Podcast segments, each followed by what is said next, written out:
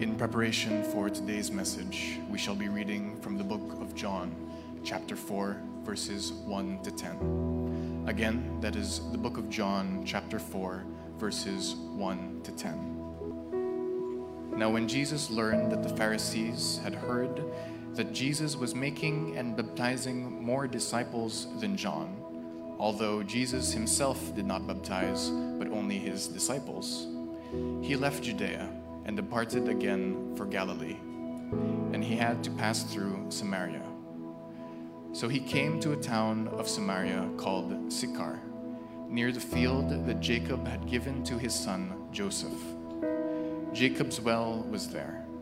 So Jesus, wearied as he was from his journey, was sitting beside the well. It was about the sixth hour.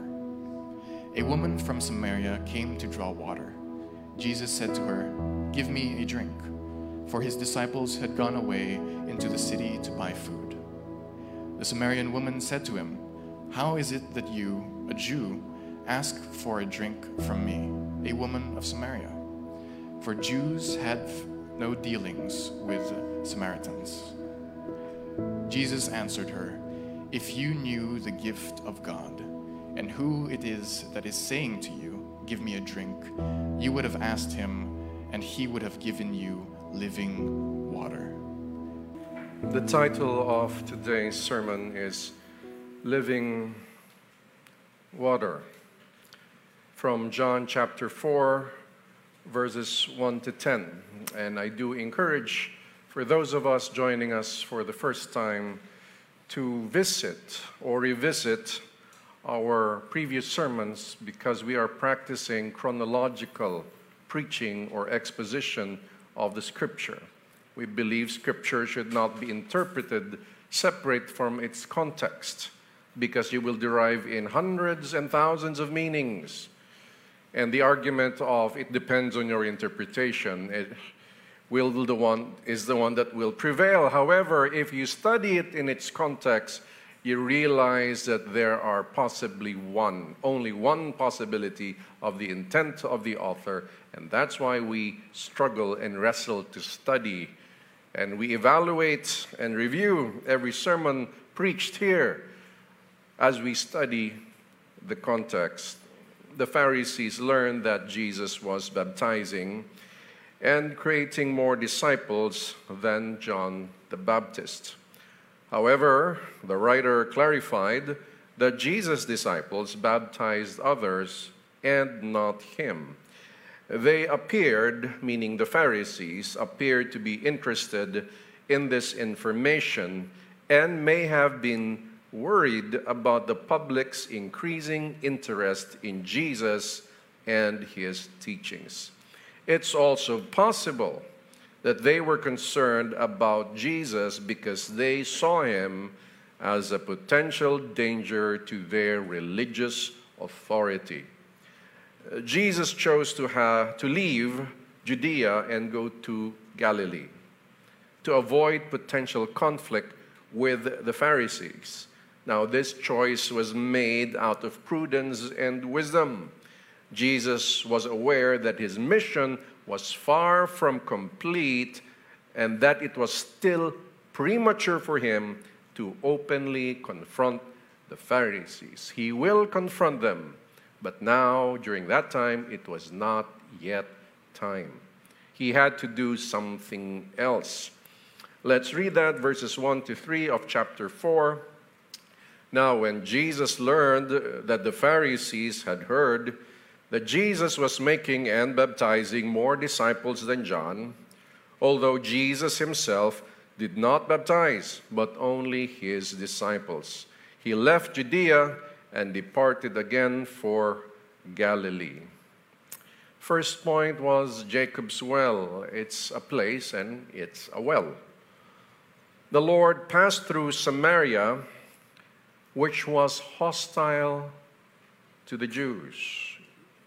He rested by Jacob's well. He felt tired from the long journey, which probably took several days on foot, some 55 or even 60 plus kilometers on foot. So that could be walking to 60. How far is 60? That's quite far. It was a few days' walk. Moreover, the scorching sun was at its peak. Let's read verses 4 to 6.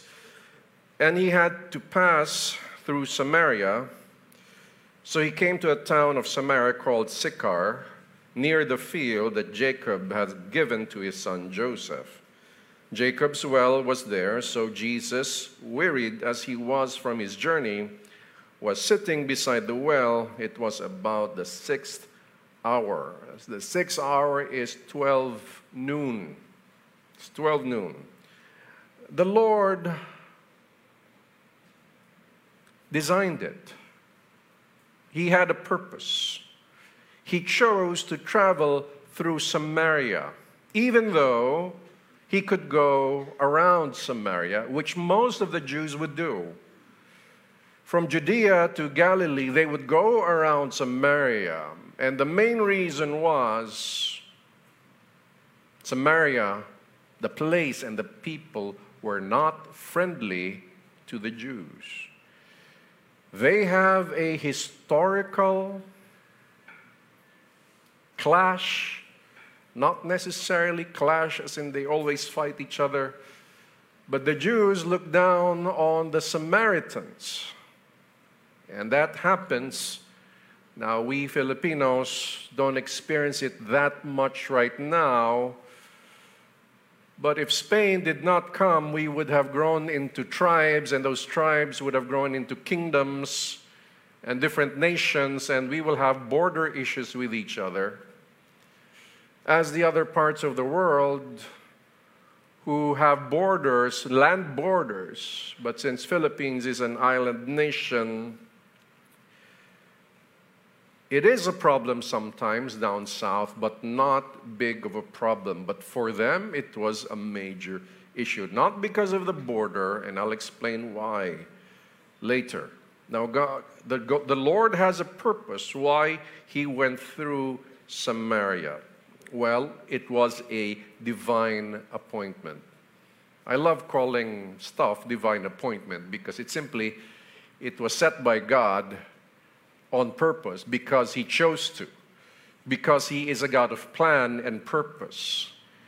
And uh, at times we did not know what's going to happen, and sometimes we would say this seems to be a divine appointment.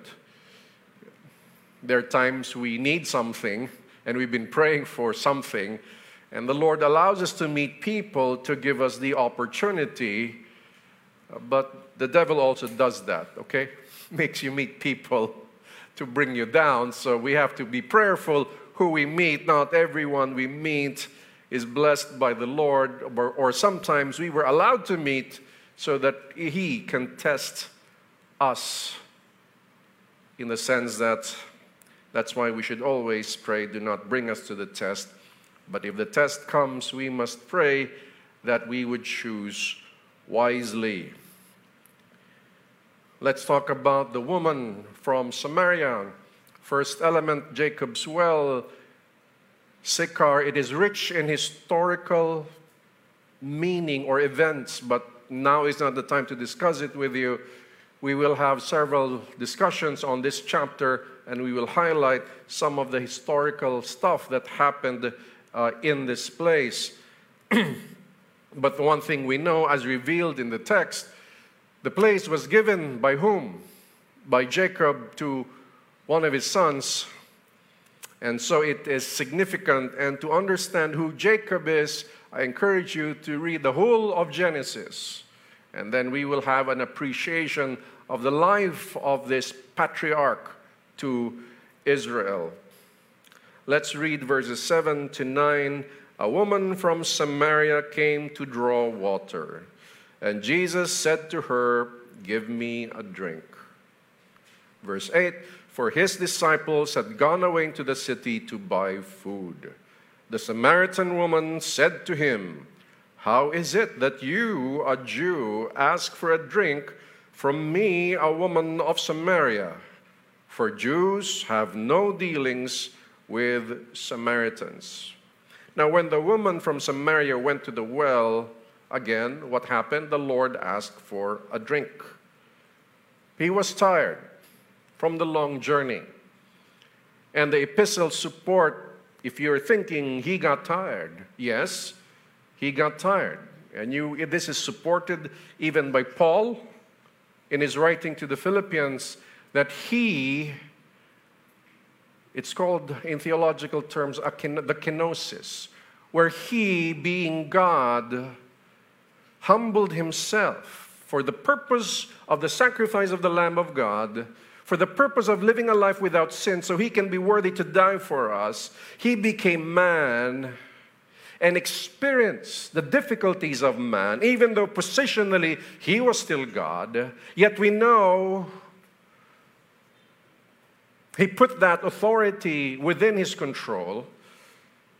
When Peter tried to defend him, said, Hey, I can command angels right now, but because he has the authority, but he did not, because he had to be man even though he was God, he had to experience what we experience getting tired, getting sleepy, getting hungry, and being tempted while we're hungry. Remember, after the 40 day fast, the devil came to tempt him. And he was tempted like us, it says in the book of Hebrews, like us. Yet he did not sin. So here proves that what? that he was indeed man as well. So, what does Scripture tell us? He is 100% God, as John said, yet he voluntarily limited himself for, um, as a man for a time being. Since he was born until he died, and he died, and then when he resurrected, God gave him all things. What was the purpose to show that by God's grace we have no excuse. Kasi tao din siya. And word does not leave us in Christ, He gives us the Holy Spirit.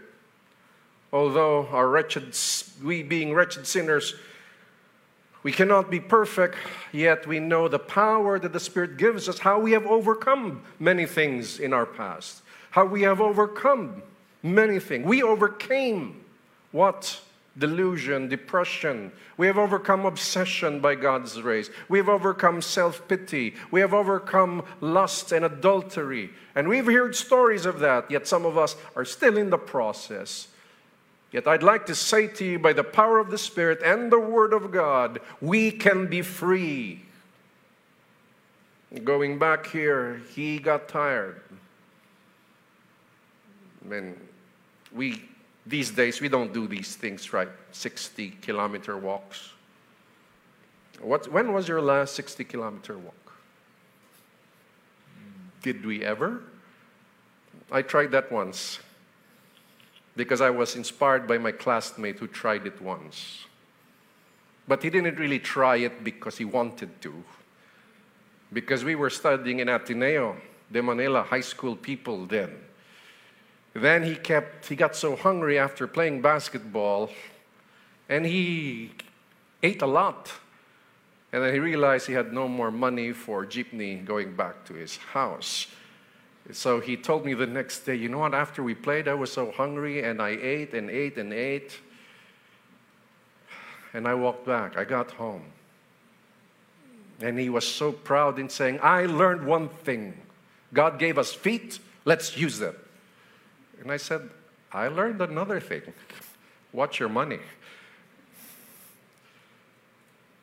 But then I heard about it. I went to visit somebody in his area, another classmate, and then I said, I wonder how he felt walking from Batasan all the way back to Aurora Boulevard. You've been there? Think. Check it, Google Maps. I don't know how long it was, but I tried it. I survived, and I realized many people can survive this. But then, then, that was a normal thing to do. You want to go with me? it's not as fast as we do it now. Side comment the world did improve. along with its, well, detrimental effects, which we need to counter, but that's not the sermon today. So, Jews and Samaritans don't like talking to each other. Now, why?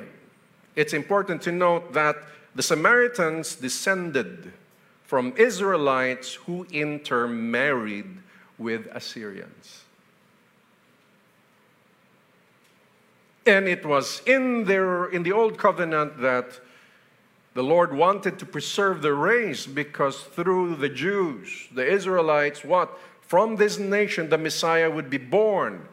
And He tried, they tried, I mean, the Jewish people tried that. Once in a while, they'll be tempted, intermarry. They would come back and again and again. Why did the Lord not want them to intermarry from long ago? Because of the influence of idolatry. However, there were also many Samaritans who did not fall into idolatry and wanted to worship the true God.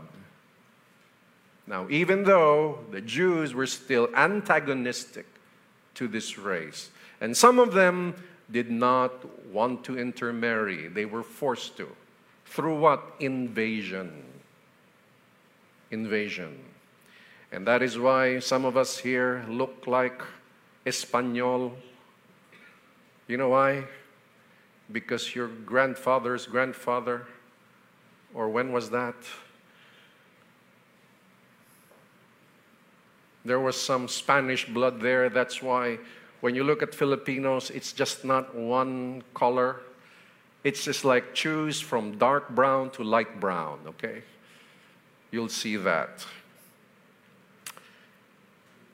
Now, there was prejudice because there were two different people groups.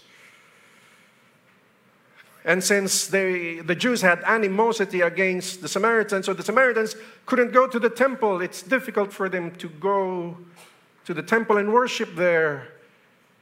So they would worship in these significant areas, like the place in Bethel where G- Jacob had the dream. And third, Jesus spoke about the gift of God. The Lord Jesus spoke of the gift of God and who he was.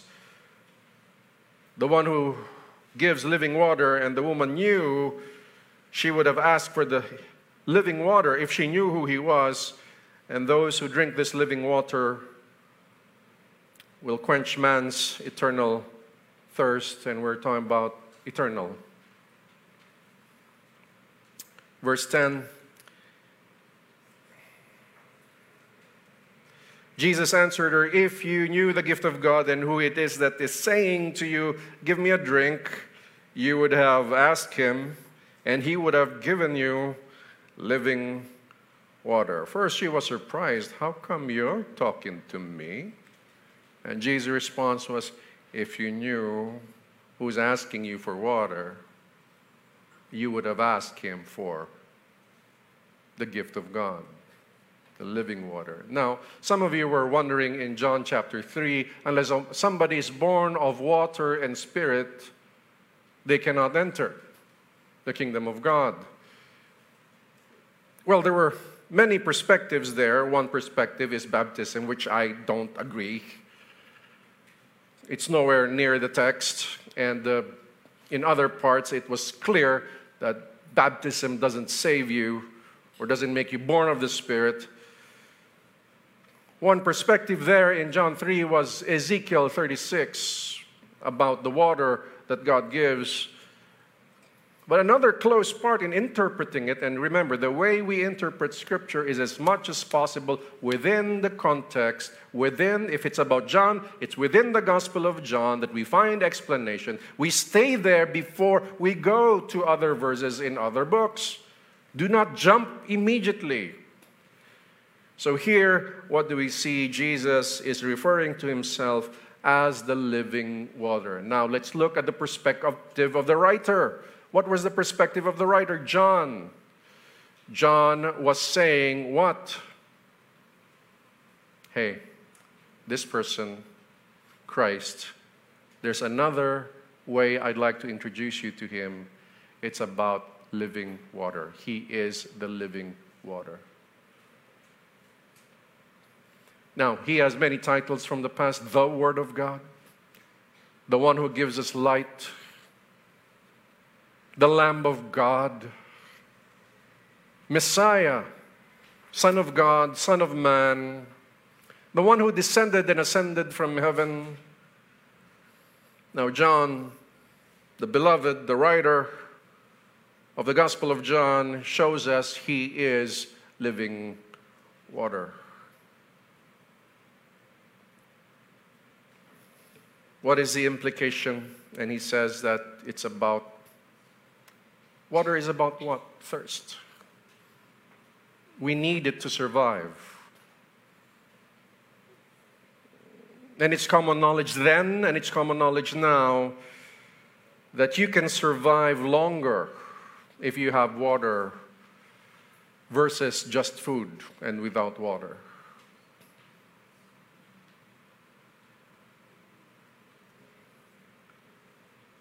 We can't relate to this because we live here, especially here in Naga City, which rains during the summer.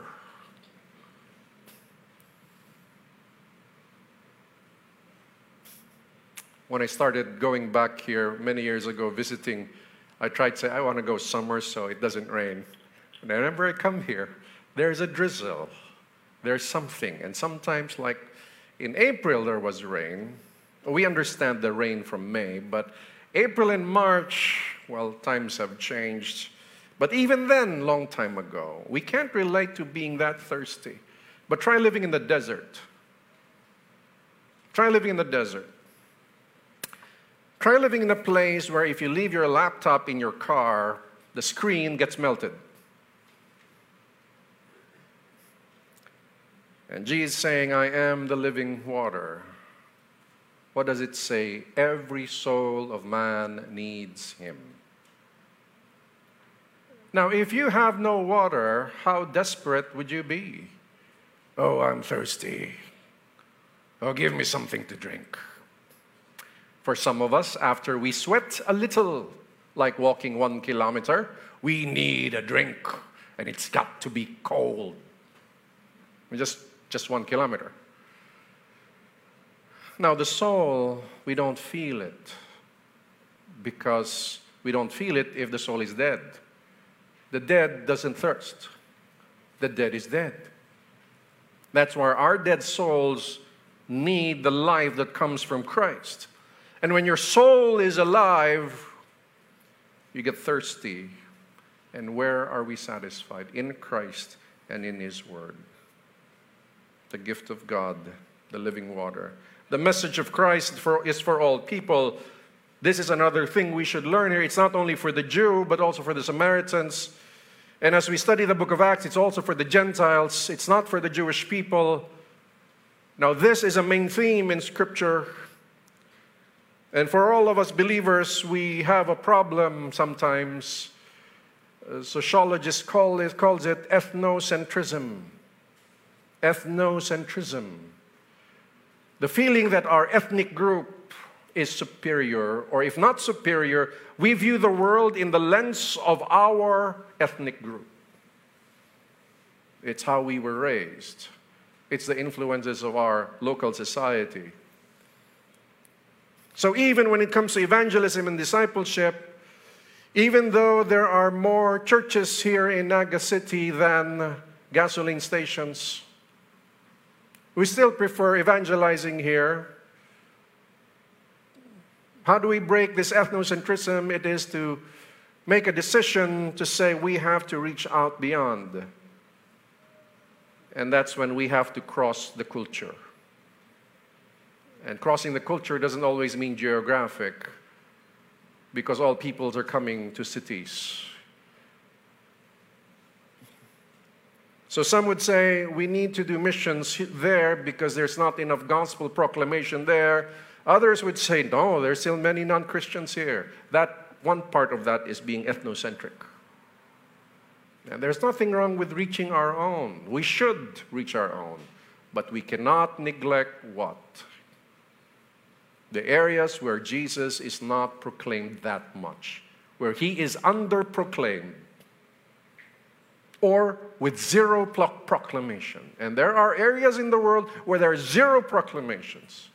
And how can we support that? By prayer, by giving, by sending.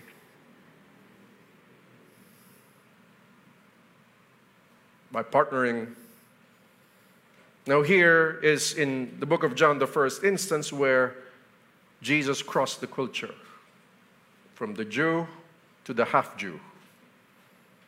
And later on, it would be to the Gentiles as well. Now, look at Jesus. The gospel must reach what? Now, let's look at the grand plan. John, it is believed the writer of the Gospel of John is also the writer of 1 John, 2 John, and 3 John, and the writer of Revelations. Now, what did John write in Revelations in this vision of the last days? He saw in a vision, you'll find it in chapter 5 and chapter 7, where people from every tongue, what does that mean? Every language, every tribe and nation. It meant from Jesus going to the Samaritans, the half Jews, going to the Gentiles, and there are many Gentiles. What's a Gentile? Non Jew. That's it. Simple as that. That's a Gentile in those terms. Which includes us. But the work isn't done yet. Right now, there's still many parts in the world, parts in China and India. Don't be fooled. China, the one people group there, has 100 million Christians. You don't go there, or if you go there, you partner with them to reach the other 1,000 tribes inside China that has not heard the gospel of Christ. The same with India. There are parts there that there are many believers, strong believers, but they have to reach out some parts of the northern part where that's where they kill and torture and persecute believers. The job is not done, but the gift of God, the living water, is what? It's for all nations. And please do not think that we should not be part of that because we think we're too small. I disagree with you. We must build a church community so we can survive here, and beyond survival, we have to stretch somewhere and then expand a little bit. Or even within here, to start a commission, a team to reach out to others from different people groups. Application enter new territory by His grace let us find ways to spread the gospel, especially in new territories. New territories might be new locations or new circles of influence. We tend to focus on our group, but we must go beyond. Our security is our friends in church, and that's a wonderful security. Please maintain that find ways to sustain that, your growth group and your other friends. As long as Christ is the center and we're not gossiping and we're not slandering and we're not pursuing carnal things, if we're pursuing holy things according to the word, we need each other because it's hard to survive as a Christian alone. The temptations are too strong. So, what do we need? We need a community where we can be accountable a community where we can say, Pray for me. I'm encountering a difficulty and I'm being tempted. Stop me, please. We need that. Sometimes we regret the times that nobody stopped us from doing something really foolish and stupid. And you wish you had a community, now you have one. Let's strengthen our connections with one another as the Bible says, let's not giving up on meeting one another, even though sometimes it's again and again what? We thank God, we pray for one another. Just that consistency is very, I should say, effective in a spiritual manner. Thanking God is scriptural. Now you thank God in front of others. I thank God for this for the last week. And please pray for me. You praise God, then you express your need. The humility to say, Pray for me it keeps the heart in check. And then, of course, we discuss the text, the scripture, and hopefully we keep growing in the analysis of Scripture in its context. But how do we penetrate new territories? Preserve that, but don't just preserve your community, our community as GCF Naga, or the churches that you may belong to. Preserve that, strengthen that, grow that, yet we have to keep thinking how do we go beyond this circle and bless another circle, probably a location or another group of people? We have to think, we have to pray. Now we must engage people, introduce ourselves, try to connect, then reconnect. Well, you connect, hi. Find a way to be like children again. What do I mean by that? Not childish, but children seem to be the best model of making friends. Observe the children, how quickly they make friends. They see somebody playing, they ask about the toy, and they're friends. Gee. While adults, we watch one another carefully. Then partly we are shy, but partly we're so insecure. Will, am I intruding if I say hi?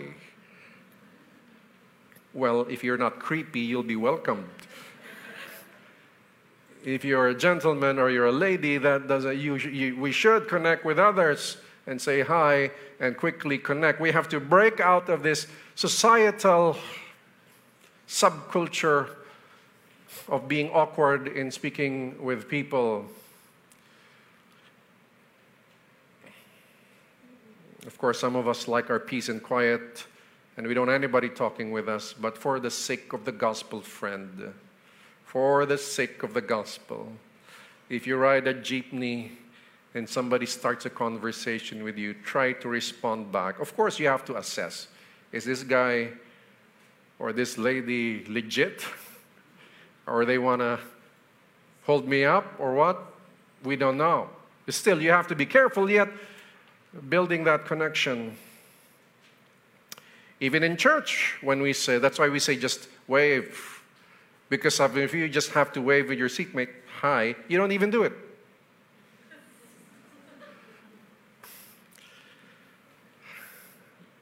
Maybe you should become really thirsty and really hungry so you will lose all shame in saying, Give me food. I don't know. We have to connect, reconnect. When somebody smiles, you can smile back. Hello?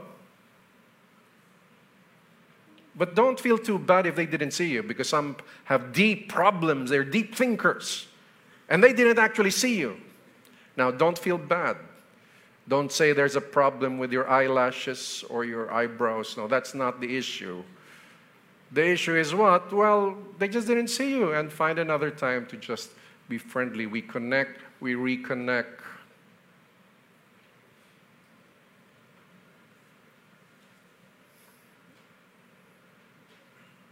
Hello? That wasn't too hard, right? Can you say hello to your seatmate you don't know and just nod hello? Quietly. Somebody you don't know. No? You know everybody? We have to engage, re engage, so by God's grace, we may have an opportunity to proclaim the gospel. Break barriers, number two, due to the animosity, Jews and Samaritans did not speak to each other. But the Lord Jesus broke the barrier by asking for water when he was thirsty. Therefore, we must speak with others even if we find socialization complicated. Please socialize with real people present within the same geographical location. Some prefer socializing through their phones. Right? So if you have this addiction to your phone, it's, it's not the same speech of try to leave it for a while. No, no, no. I'm encouraging you to use it. So if you have this deep problem of, of uh, phone anxiety, I don't know if that's a social disorder. One of these days, one social scientist will name it phone disorder. Okay? It's not the phone that has the disorder, it's the human who has the disorder. Uh, why, if they don't have the phone, they're anxious. They're anxious. And you know how anxious they are? They're fidgety. And they can't sleep. So here's one thing you can do hi. And after you say hi, you just ask for their what? Their handle. Just ask, okay, what's your name? In you in Facebook? Okay, I'll talk to you. Then you sit in front of each other and text one another.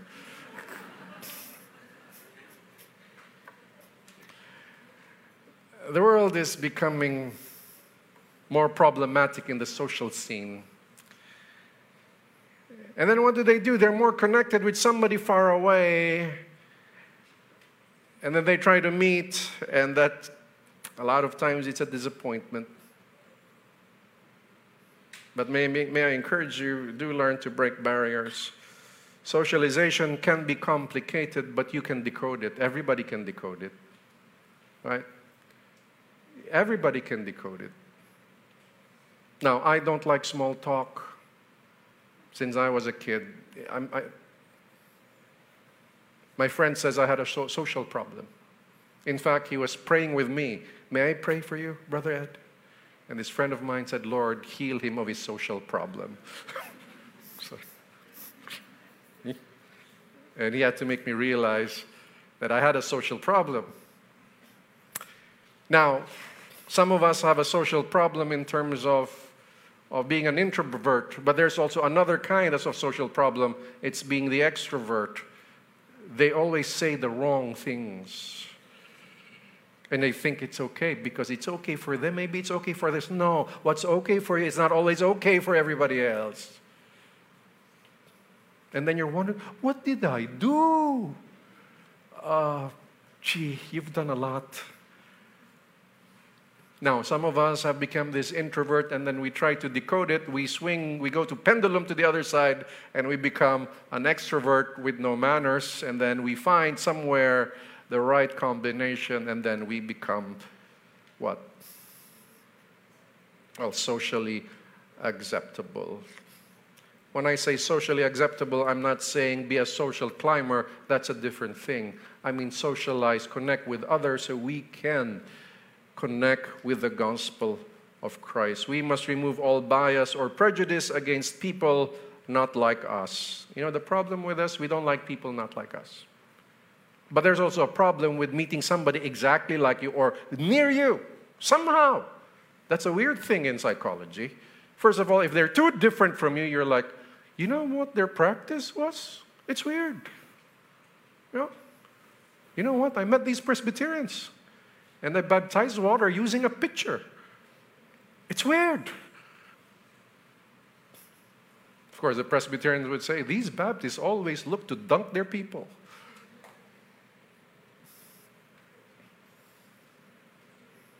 If you find it weird, no, you're also weird on their perspective. All right? Now, when you enter a home, do you leave your shoes or do you bring it in? It's a mixed in Philippine society, it's a mix. So you have to watch who lives there. What do they do? And if they have extra slippers outside, it's a clear sign. Where are the slippers? Or you say, you just do it because in some parts, I, there's another way to look at it. Look at how clean the floor is right? No, if it's really clean, don't put anything dirty there. And, and just that school of thought is so different. Because from, from the Spanish, the Europeans, we were taught don't put anything clean on the floor because the floor is dirty. Now you meet some Japanese and some Koreans. Here in the Philippines, you see their very nice floor and they still have the worldview of what? The floor is clean. Don't put anything dirty on it. And it's a different way of thinking. It's a different way of thinking.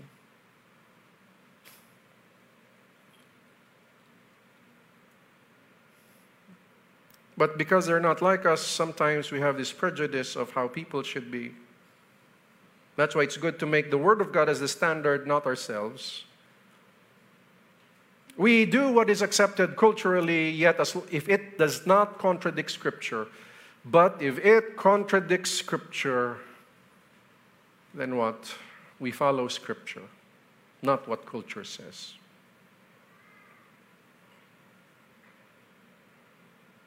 But what if they're really different? We have to engage to proclaim the gospel.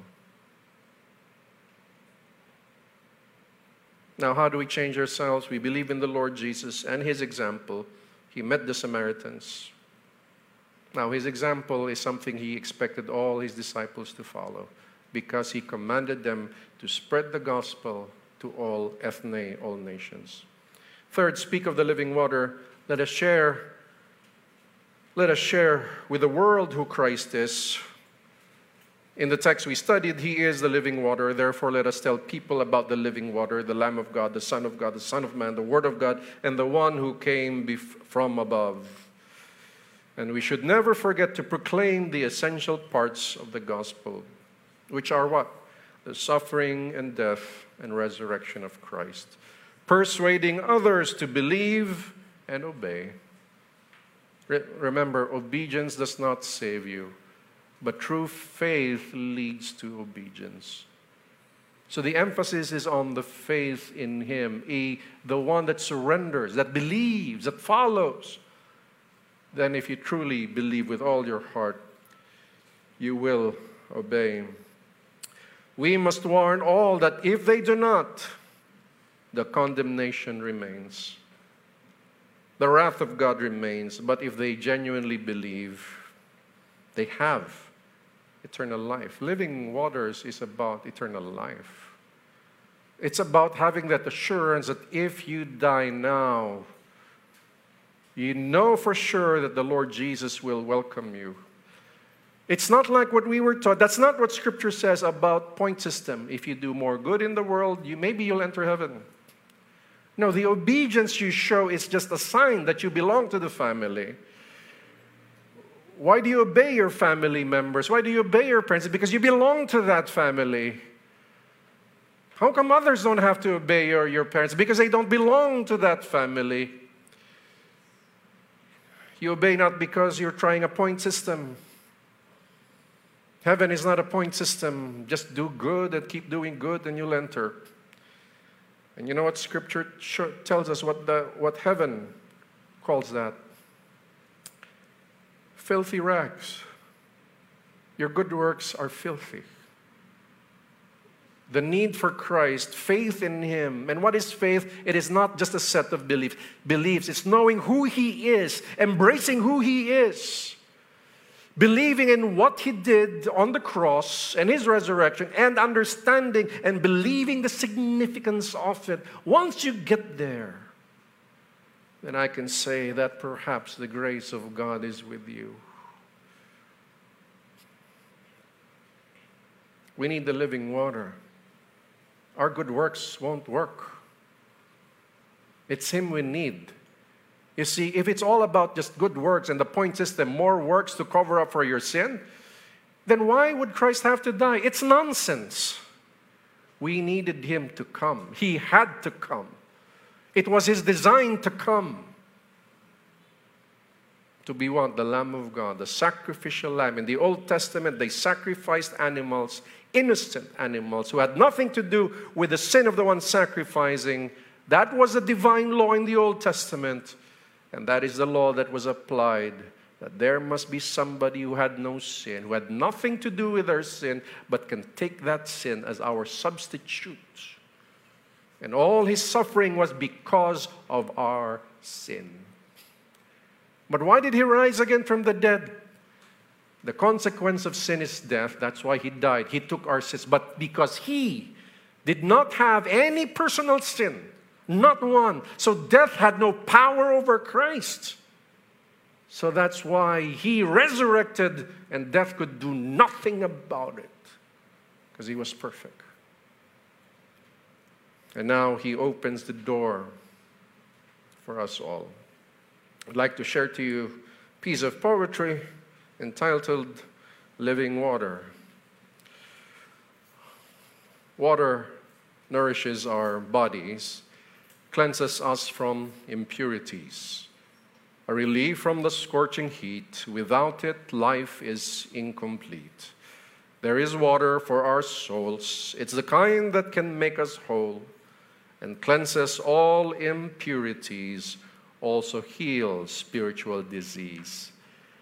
If only she knew who he was, as well as water that surpassed the power of water on earth, this type of water gives rebirth. Lord Jesus, give us this water, the one called living water. Our souls will never thirst again. On you alone we shall depend. Let us all rise and let us pray. Thank you, Lord, for the living water. You went through Samaria for this woman. That was divine appointment. She would know in person the living water. Thank you for calling us and meeting us today or in the past and make us realize that we need you, not as a religion, not as a formal religion, but you as a person, the Word of God that became flesh, the living water. Oh Lord, we thirst for that living water. Our souls need that living water. And we know by believing in who you are, by trusting in what you've done through your suffering and death because of our sin, and the power of your resurrection,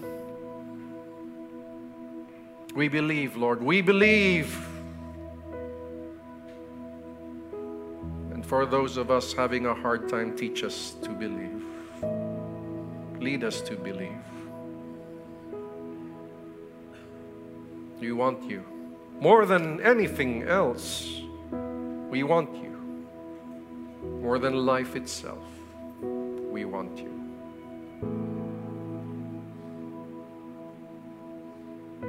Thank you for your word. Thank you for allowing us to drink from this water. May the grace of the Lord Jesus Christ, the love of the Father, fellowship of His Spirit be with you all. God's people say, Good morning.